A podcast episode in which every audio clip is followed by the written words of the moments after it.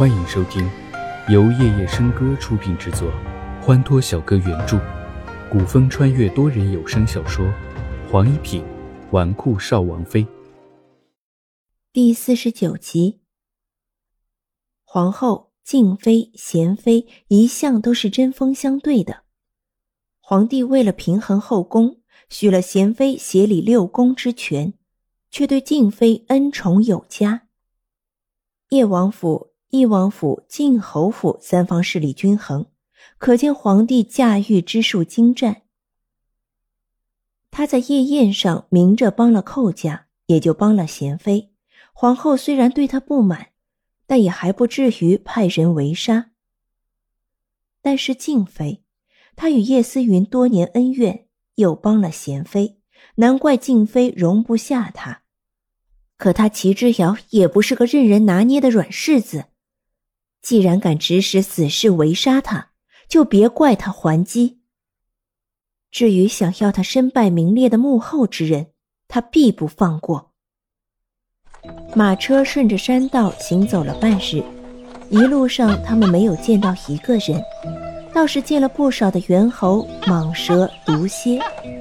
跟着齐之遥身边，这些东西玉质早已经见怪不怪，只是初心极少跟着齐之遥出门，而且武功不高，生性胆子小，见了这些毒物都往玉质身后躲，被玉质笑了几次之后，便猛着胆子装胆大。停着马车休息的间隙，或许是嗅到他们车上有吃食，附近的猿猴都聚拢了来。一只两只猴子并不可怕，但聚拢了上百只，那场面就像两军对战，对方千军万马，而自己寥寥无几，那种力量之间的悬殊让人心底生出畏惧。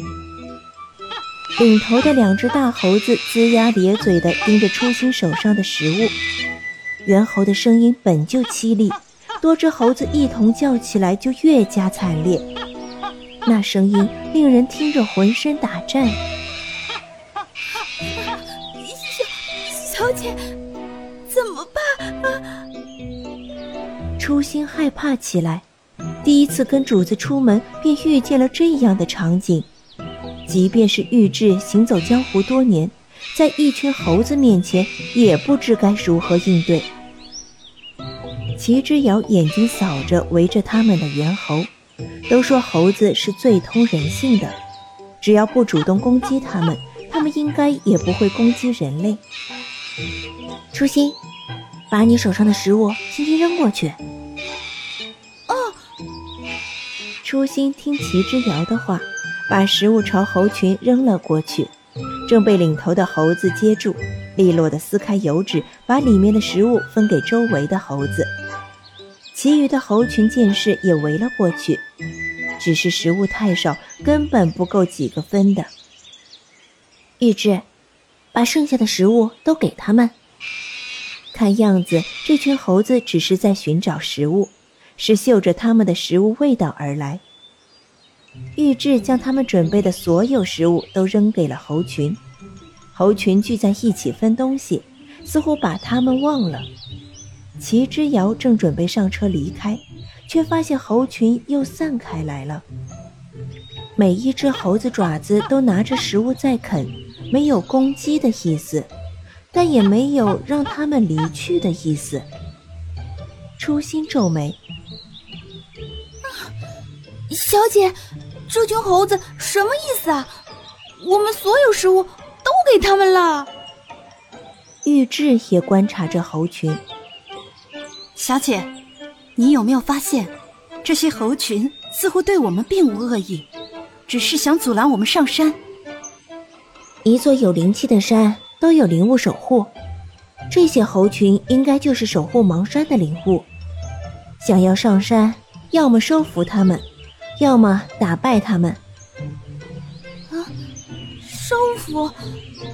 猴子是动物，又听不懂咱们的话，怎么收服呀？况且咱们只有3个人，猴群少说也有200-300只，更不可能打败他们呀。打，咱们是肯定打不过的。所以啊，咱们只能收服他们。玉质看着面前几百只猴子，收服，他真的不知道要如何收服。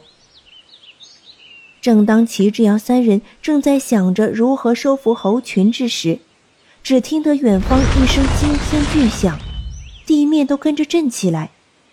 这声巨响猴群都听见了，突然的巨响让猴群开始慌乱起来。猴群立刻惊叫了起来，凄厉声中有的害怕，有的好奇，有的愤怒。齐志尧三人朝着巨响传来的方向看去，正看见对面山峰之巅坠落了一块山体，那样的力道，恐怕地面至少会砸出2-3米深的巨坑。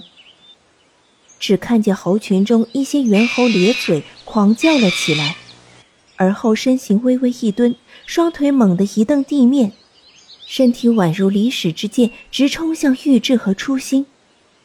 领头的猿猴大怒，一声嗷吼，浑身棕褐色的毛一根根倒立，双爪狠狠地在胸口猛捶了2下，身形化作一道闪电一般迎向了齐之遥。齐之遥并未亮出武器，而是徒手与猿猴对打。他一边防守，一边大声喊道：“嗨嗨，我们并无恶意，我们不会伤害你们的。”领头的猿猴自然比其他的猴子聪明。虽然不能完全听懂齐之遥的话，但从齐之遥只是一味防守并未攻击的情况，猿猴头子觉得他们的确没有恶意。猿猴头子长吼一声，但是受了惊吓的猴群已经无法控制自己的行为，仍旧在攻击人。猿猴头子刚一停下来，另外一个猴子发了疯一般冲向齐之遥。齐志尧躲闪不及，一个凌空侧踢，将猿猴踢到了3尺之外。其余的猿猴见此，纷纷攻击齐志尧。小姐，我们如果再不出手，就会被他们逼下悬崖的。玉质的声音传来，齐志尧朝身后看去，不到2尺的地方就是万丈深渊，有猴头不小心掉下去，久久听不见回音。小姐，不行，如果我们反击，猴群就会呼唤别的帮手。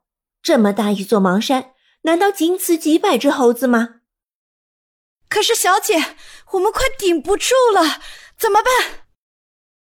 突然一阵清越的箫声从远处传来，夹杂着一阵急促的马蹄声。齐之遥抬头，一袭齐白的身影从山下涌入他的视线。箫声清越，如涓涓水流敲打石壁。疯狂的猴群在听到箫声之后，慢慢地安静了下来，停止了攻击。小姐，小姐！初心和玉质忙聚到齐之遥身旁，三人目光看着奔来的骏马。不是看着骏马上的齐白身影，仿佛是看见了旧世的狄仙。是成王府的景世子。杜寒景的马儿似乎比一般的马更能通人性，没有拉马缰，他自己就减慢了速度，停在了齐之遥面前。齐之遥看着杜寒景的马儿，眼似铜铃，毛色鲜亮，是匹通灵的好马。但是杜寒景双目失明，他如何辨别方向，独自一人骑马上山的？杜寒景似乎没有感觉到齐之遥投在他身上奇异的目光，并没有立刻停止吹箫。他坐在马背上，一身白衣，发丝微扬，神态高雅。四周的猴群在慢慢的散去，直到最后几只猴子离开，箫声方停。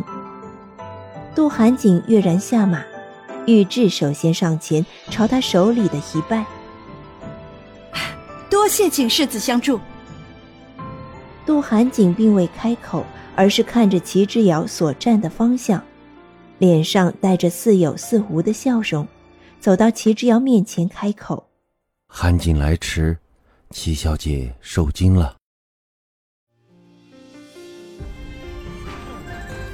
多人小说剧《黄一品纨绔少王妃》。感谢您的收听，更多精彩内容请听下集。